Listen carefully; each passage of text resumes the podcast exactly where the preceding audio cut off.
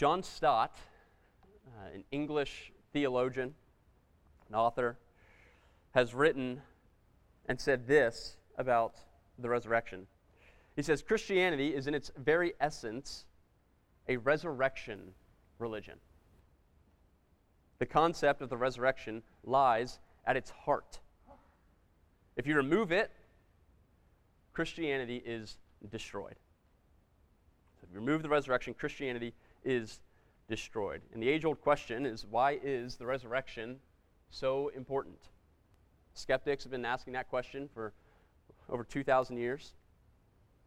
And as we are about to see in our text this morning, the church in Corinth was apparently asking that question as well. What is so important about the resurrection? And the answer, just giving you the answer ahead of time, is that Christ's resurrection is the visible confirmation of God's grace to us. It's the visible confirmation that Christ has, in fact, defeated death.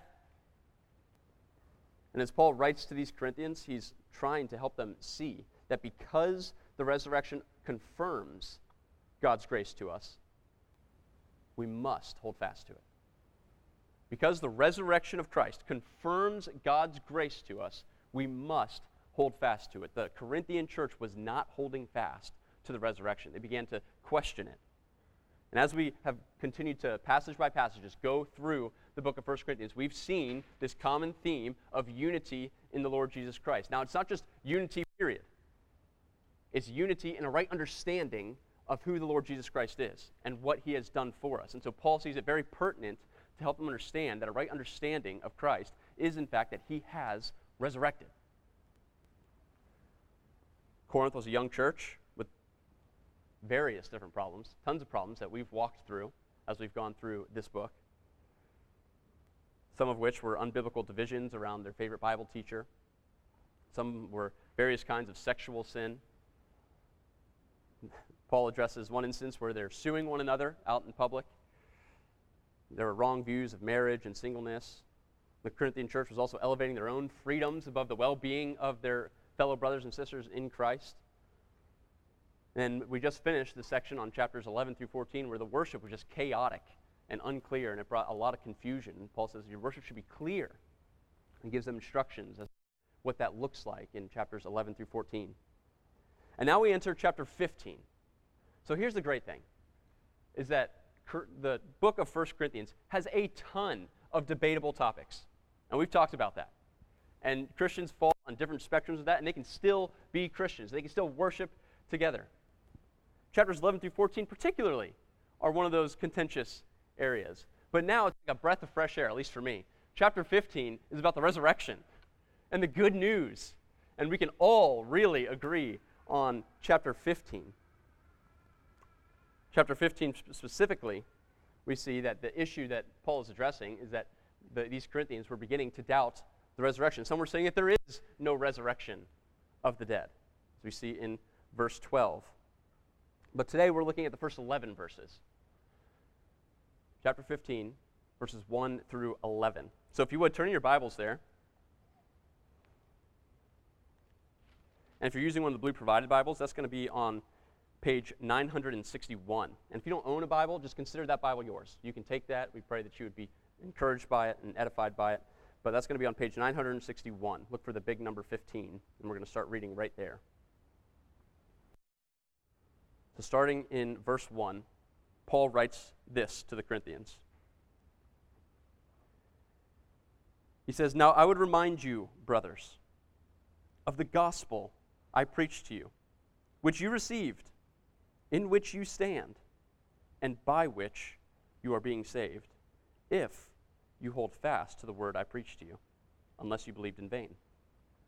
For I delivered to you, as of first importance, what I also received, that Christ died for our sins in accordance with the Scriptures, that he was buried, that he was raised on the third day in accordance with the Scriptures, and that he appeared to Cephas, then to the 12, then he appeared to more than 500 brothers at one time, most of whom are still alive, though some have fallen asleep. Then he appeared to James, then to all the apostles. Last of all, as to one untimely born, he appeared also to me. For I am the least of the apostles, unworthy to be called an apostle, because I persecuted the church of God.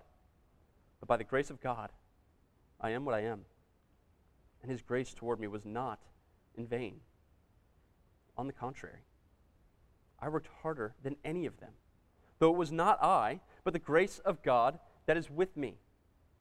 Whether then it was I or they, so we preach, and so you believed. Let's pray. Father, thank you for your word. Thank you for this gospel that we are reminded of this morning.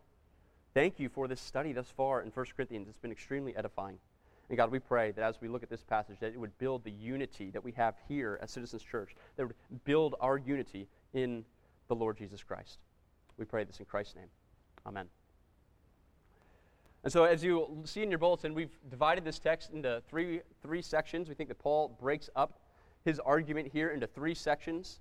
And so in the first two verses, we see a saving gospel. If you're taking notes, there's a blank there. That first blank is going to be saving, a saving gospel. And then in verses 3-8, we see a witnessed gospel. And then he concludes his argument in verses 9-11 by elaborating on a transformative gospel.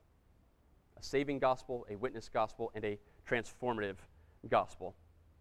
And so now, after concluding his discourse on orderly worship, Paul shifts gears to remind the Corinthians of this saving gospel. And he makes a few key points here in the first two verses that we don't want to miss. Paul, in verse 1, is reminding them of the gospel. He says, I would remind you, brothers, of the gospel. Now, Alistair Begg points something out that we should all be ready to receive and also take follow in the same practice, is that Paul is in the reminding business, not in the innovation business. He's reminding them of the gospel. He's not trying to innovate and come up with a new message for them to believe. And so us as a body, we should be reminding one another, not trying to innovate what has once for all been delivered to the saints. And so Paul preached the gospel to them. They received it. They're standing on it, which is just a way of saying that they're trusting it. And then they are being saved by it. Notice that the gospel just didn't miraculously arrive in Corinth. Paul came preaching it. He came preaching it on his second missionary journey. And if the gospel isn't preached, then people do not receive it. If the gospel is not preached, then it's not received. If it's not received, it's not trusted. And so Paul elaborates on this. If you're turning in your Bible, turn to Romans 10. It's right before 1 Corinthians. But in Romans 10, verse 14, look at verses 14 and 15. Paul elaborates on this concept of him coming, preaching, and then receiving and trusting. He says, "How then will they call on him whom they have not believed? And how are they to believe in him of whom they have never heard? And how are they to hear without someone preaching? And how are they to preach unless they are sent? As it is written, how beautiful are the feet of those who preach the good news." So Paul points out when he's writing to the Romans that it's impossible for people to come to faith in Christ apart from them hearing the word, hearing this good news. Doesn't mean they have to audibly hear it. It's not to say that if you don't have the ability to audibly hear that you can't be saved. But it's saying you need to know the gospel. The gospel needs to be delivered to you. That's why it's so important, church, for us to look beyond ourselves, to take the gospel out to our neighbors, to send missionaries. If there are missionaries or anyone in here who has a desire for missions, please, we would love to go through a process of trying to assess you, to try to build you up, and Lord willing, someday send you out as a missionary. Yes, I want to affirm there's nothing more important for the church each week than our corporate gathering when we come together. But it doesn't stop there. We must continue to look beyond ourselves. We've been entrusted with a gospel.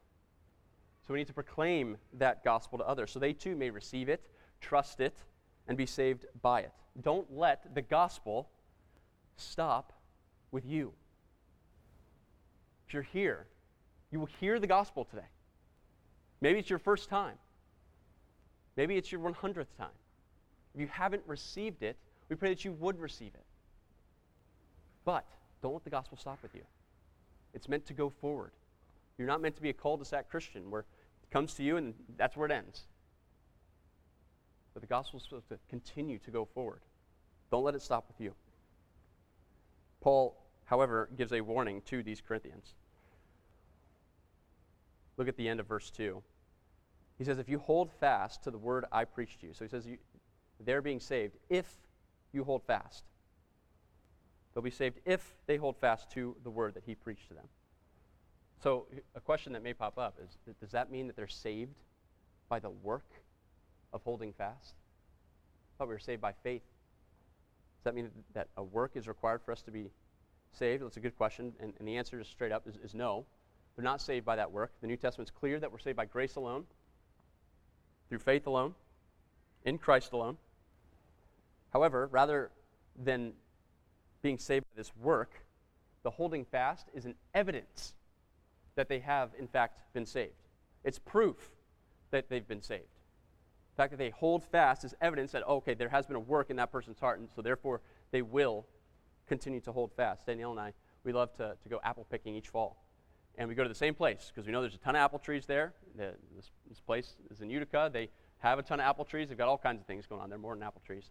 But we know that there are a lot of apple trees there, and so in the fall, there'll be plenty of apples for us to pick. Now, those apple trees are still apple trees in the winter when there are no apples on them. However, if they are, in fact, apple trees, then apples will show up come summer. The apples don't make them the apple tree, but they are evidence that they are, in fact, an apple tree. And the evidence or the proof of a Christian is that he or she is resting on Christ today. They're holding fast to that gospel. John writes about this very thing. You see this in 1 John chapter 2. He says in verse 19, he's talking about some people who proclaimed faith but didn't hold fast. And here's what he says about them. He says, they went out from us, but they were not of us. For if they had been of us, they would have continued with us. But they went out, that it might become plain that they all are not of us. So he's saying that because they stopped holding fast, that's evidence that they were, in fact, never Christians to begin with. So now what about the person who seems to have proclaimed faith, seems to have evidenced a lot of fruit, but as of today, that person is not walking with the Lord. What about that person? Well, there's two possible answers. The first is that that person is a Christian, but currently they are wayward, and the Lord will bring them back. That's option number one, Philippians 1:6. Paul says, I am sure of this, that he who began a good work in you will bring it to completion. So if the Lord has begun a good work in somebody, he will bring it to completion. We can trust that promise. So if there is somebody who has proclaimed faith and is currently wayward, if the Lord did start a good work in them, he will bring it to completion. That person's just in a state of waywardness right now. Option number two is that that person was, in fact, never a Christian to begin with. Rather, he or she believed for a time, but it wasn't genuine. As Paul says at the end of verse 2 there, they believed in vain. Now, the thing is, we don't have the privilege to know which camp that person's in. We don't have the eyes of God. And so we must continue to proclaim the gospel.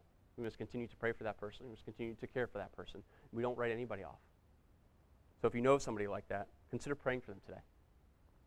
Consider sending them a text today. Let them know that you love them, that you're caring for them, you are praying for them, you want to see them come back. All who receive, trust, and hold fast to the gospel will be saved. That's what Paul is getting at here in these first couple verses. When people recognize their need for a Savior, when we recognize that we are in fact sinful and that we have rebelled against God, we need to be reminded of who we are.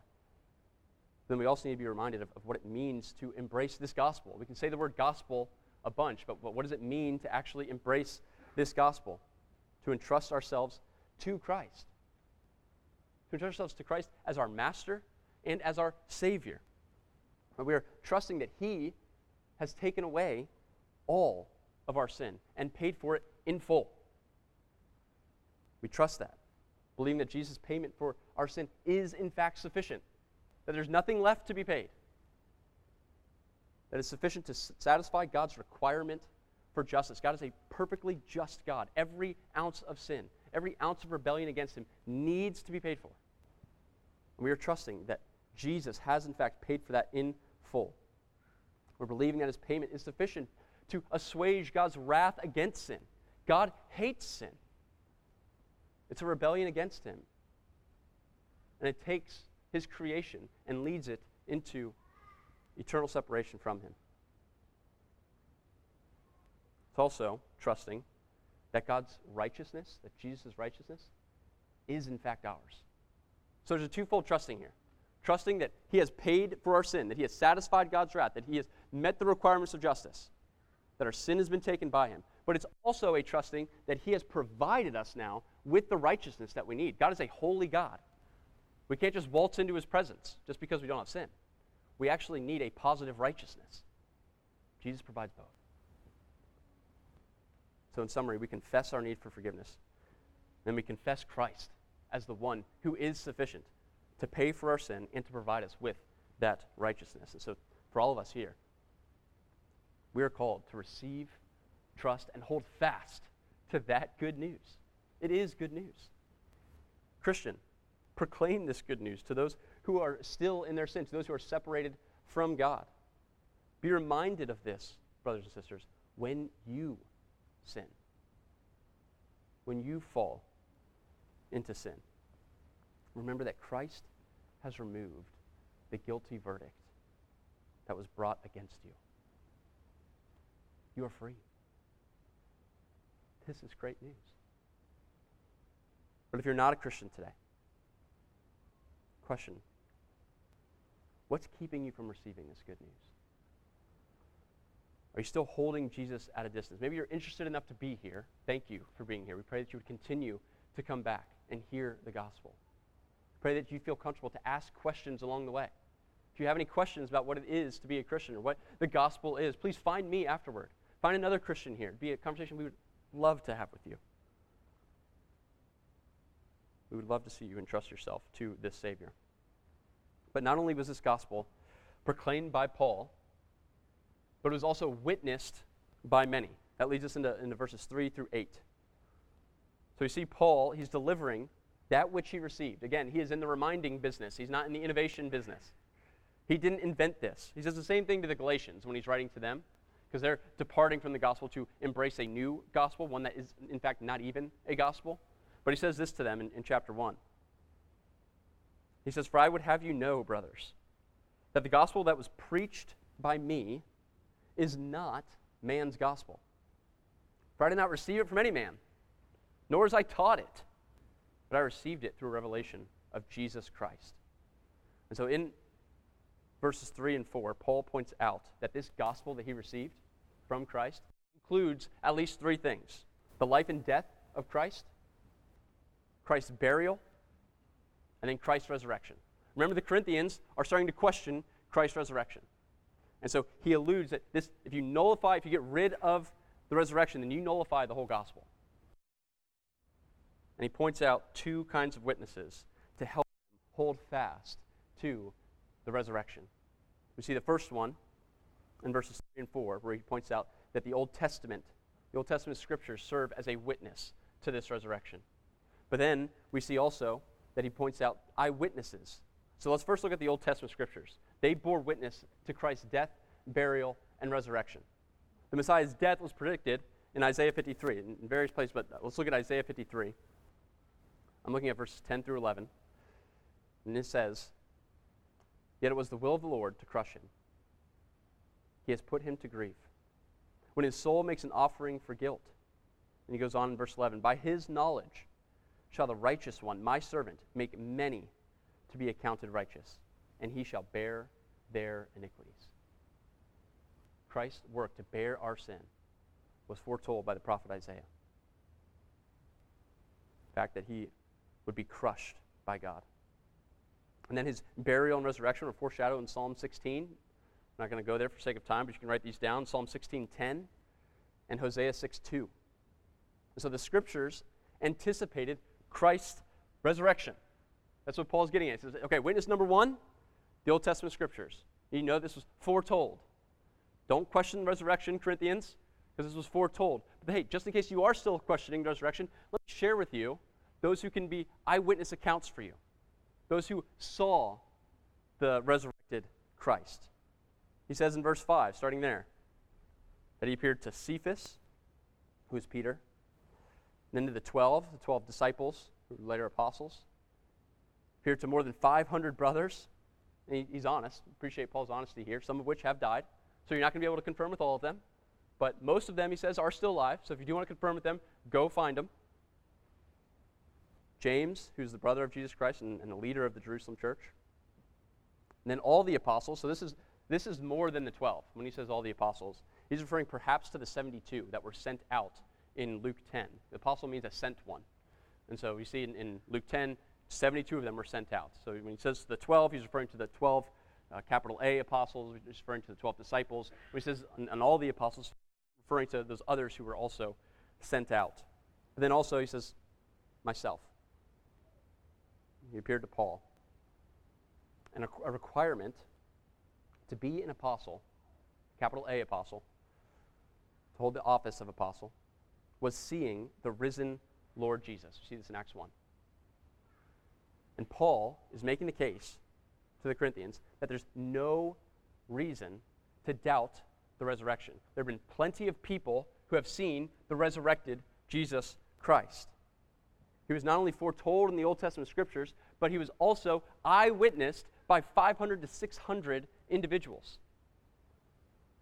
Resurrection of Jesus Christ is necessary for the gospel, because if he didn't raise, then death still holds victory over him. He's still in the grave. If he didn't raise, our faith is in vain, which Paul will later say in this chapter. Paul says, look, if you don't believe what I'm saying to you, if you don't believe the Old Testament scriptures that foreshadowed this and foretold it, then ask one of the hundreds of others who have been eyewitnesses to Christ's resurrection. But here's the thing. Don't reject it without looking into it. He's telling the Corinthians, don't reject the resurrection without looking into it. I'm giving you plenty of resources to look into it. Scriptures foretold it. Hundreds witnessed it. And so if you're not a Christian here today, you haven't embraced the resurrection of Jesus Christ, I would encourage you, look into it. When I say look into it, I don't mean a YouTube video or a podcast. I mean look at a published work. Someone who's taking the argument seriously. Someone who's advocating for it. If I could recommend just a few books, there are others out there. I would encourage you to check out The Case for Christ by Lee Strobel. Look into More Than a Carpenter by Josh McDowell. Check out The Case for the Resurrection of Jesus by Gary Habermas. And then there's another book, Seeking All of Finding Christ. You can, if you want to know any of these, if you need to find these, then just let me know. I'll be happy to point you in the direction. I can help you find it on Amazon, and we can order it. Would love to get that book in your hand so that you can look into it. One theologian put it this way. He said, if Jesus rose from the dead, then you have to accept all that he said. If he didn't rise from the dead, then why worry about any of what he said? The issue on which everything hangs is not whether or not you like his teaching, but whether or not he rose from the dead. Christ's resurrection is our source of hope. Christian, hold on to that. Herman Bavinck points out, he says, in the resurrection, he himself, and we with him, were justified. His arising was the public declaration of our acquittal. His resurrection is confirmation that God's grace has been granted. It's confirmation that all those who are in Christ will have victory over death. If he's still in the grave, we don't have that. It's just not there.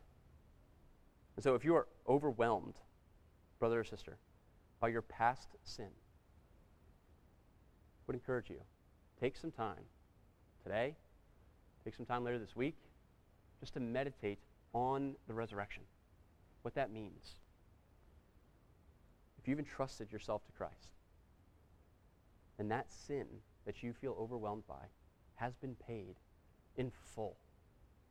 there's no more for you to pay. Rolls-Royce used to be known as the car that never breaks down. And there's an old story. I am not sure if the story is true, so I'll just say that on the front end. But there's an old story of a wealthy Englishman who was driving through the Alps in his Rolls-Royce. He's feeling good about this Rolls-Royce that he has, and he's going on a trip. He's driving through, and he hears a twang. So he's a little concerned, and the car begins to sputter, and he's no longer going. It broke down. And so he's a little frustrated. Rolls-Royces, for those who don't know, are quite expensive vehicles. And so he calls Rolls-Royce, and they immediately get a mechanic on a plane and get over there, and the mechanic is flown out, fixes it, and time goes on, and this wealthy Englishman realizes that a bill has not come in the mail. And he has wealth. He's willing to pay his bill. He says, I can pay for what I owe. I want to pay this. And so he calls Rolls-Royce, and he says, hey, look, I'm appreciative that you guys flew somebody out. I'd like to pay my bill. And they ask for his name, all that. And they find his information, and the woman over the phone says, we're very sorry, sir. I found your account, but it appears there's no balance for you to pay, as we have absolutely no record of your Rolls-Royce ever breaking down.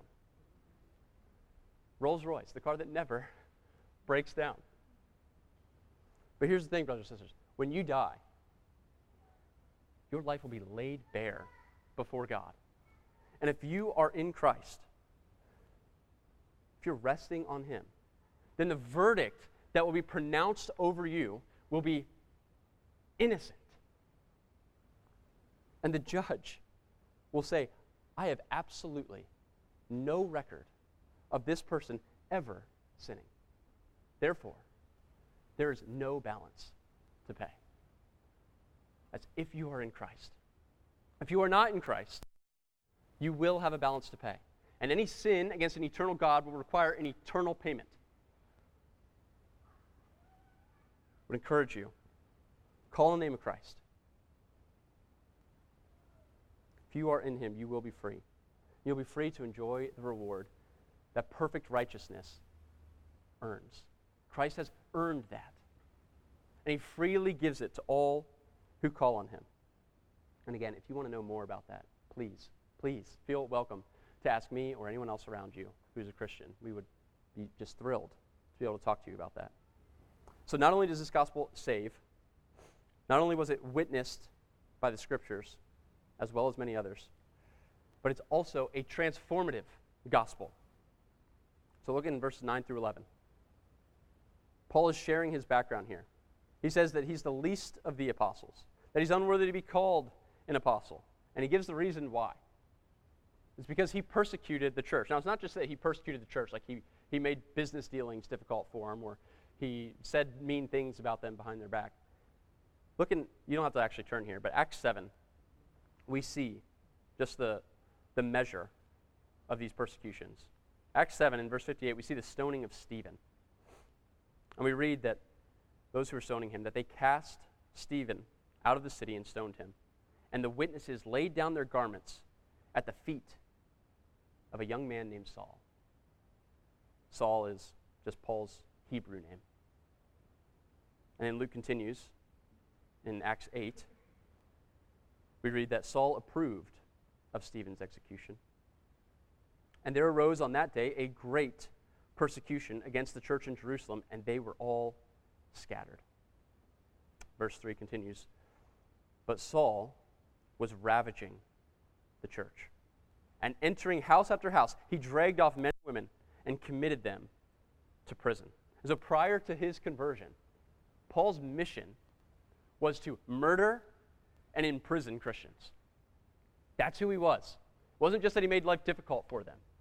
His mission was to murder and imprison Christians.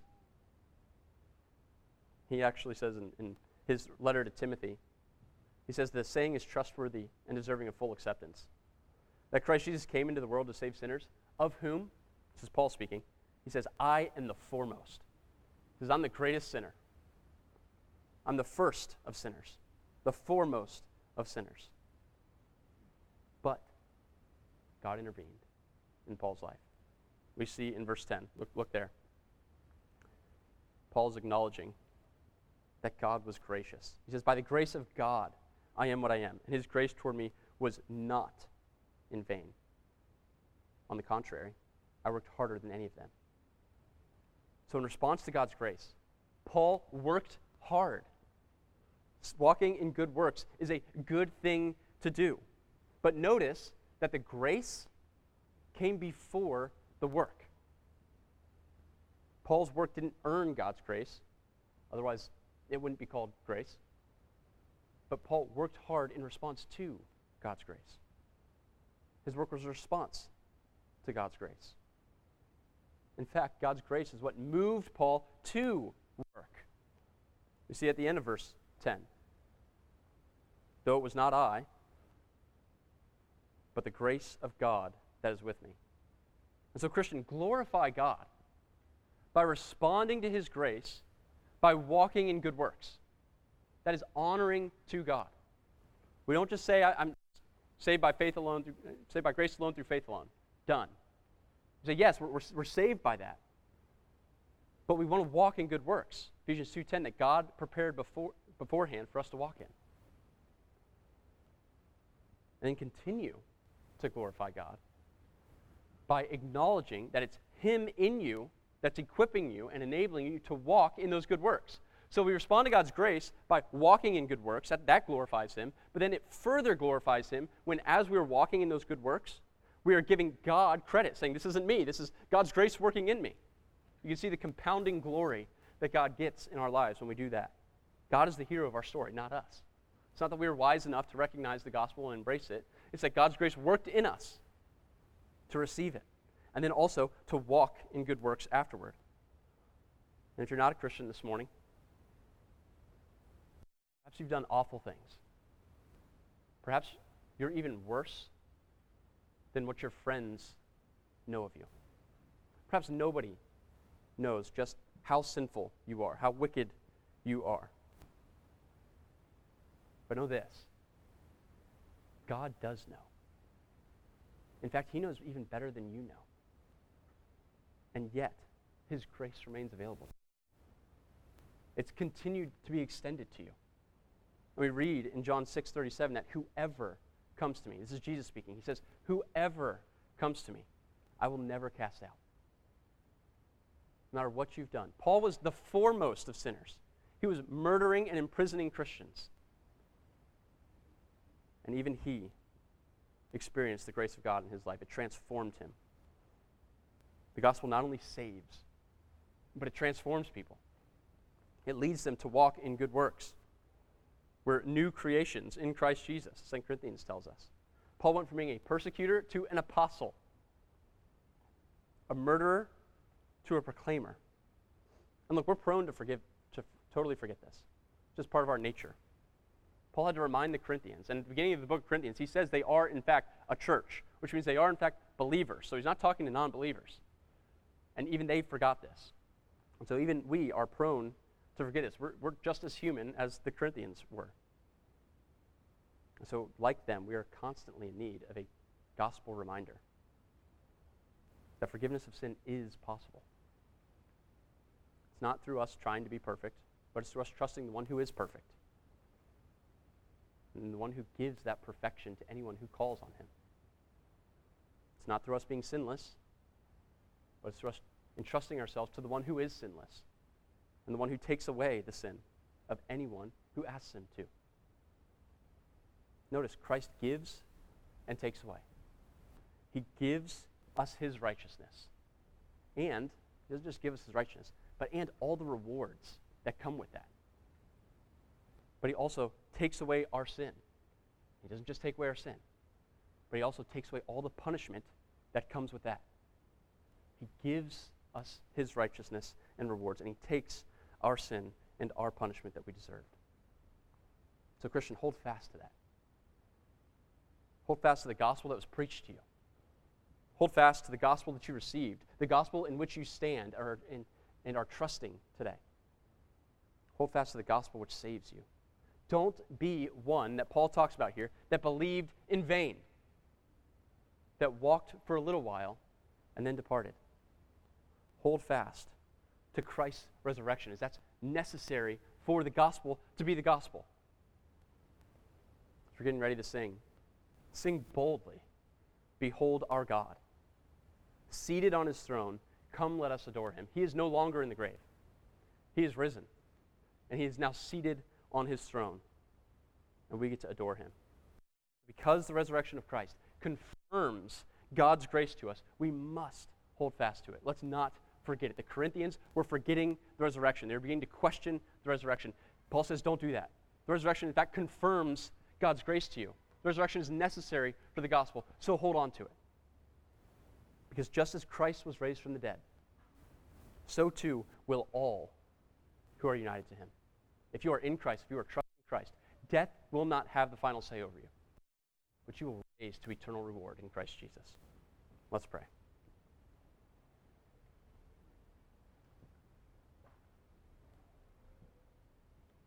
Father, we thank you for the resurrection. We thank you for the good news that is given to us in Christ Jesus. We thank you for the confirmation of your grace toward us through Christ raising from the dead. We pray that we be a people who remember that we do not soon forget it. We pray that we be a people who hold fast to it, that we would not be a people who believe in vain. And we pray that we be a people who respond to this gospel by working hard, by walking in good works, as Paul did as well. We pray all this in Christ's name. Amen.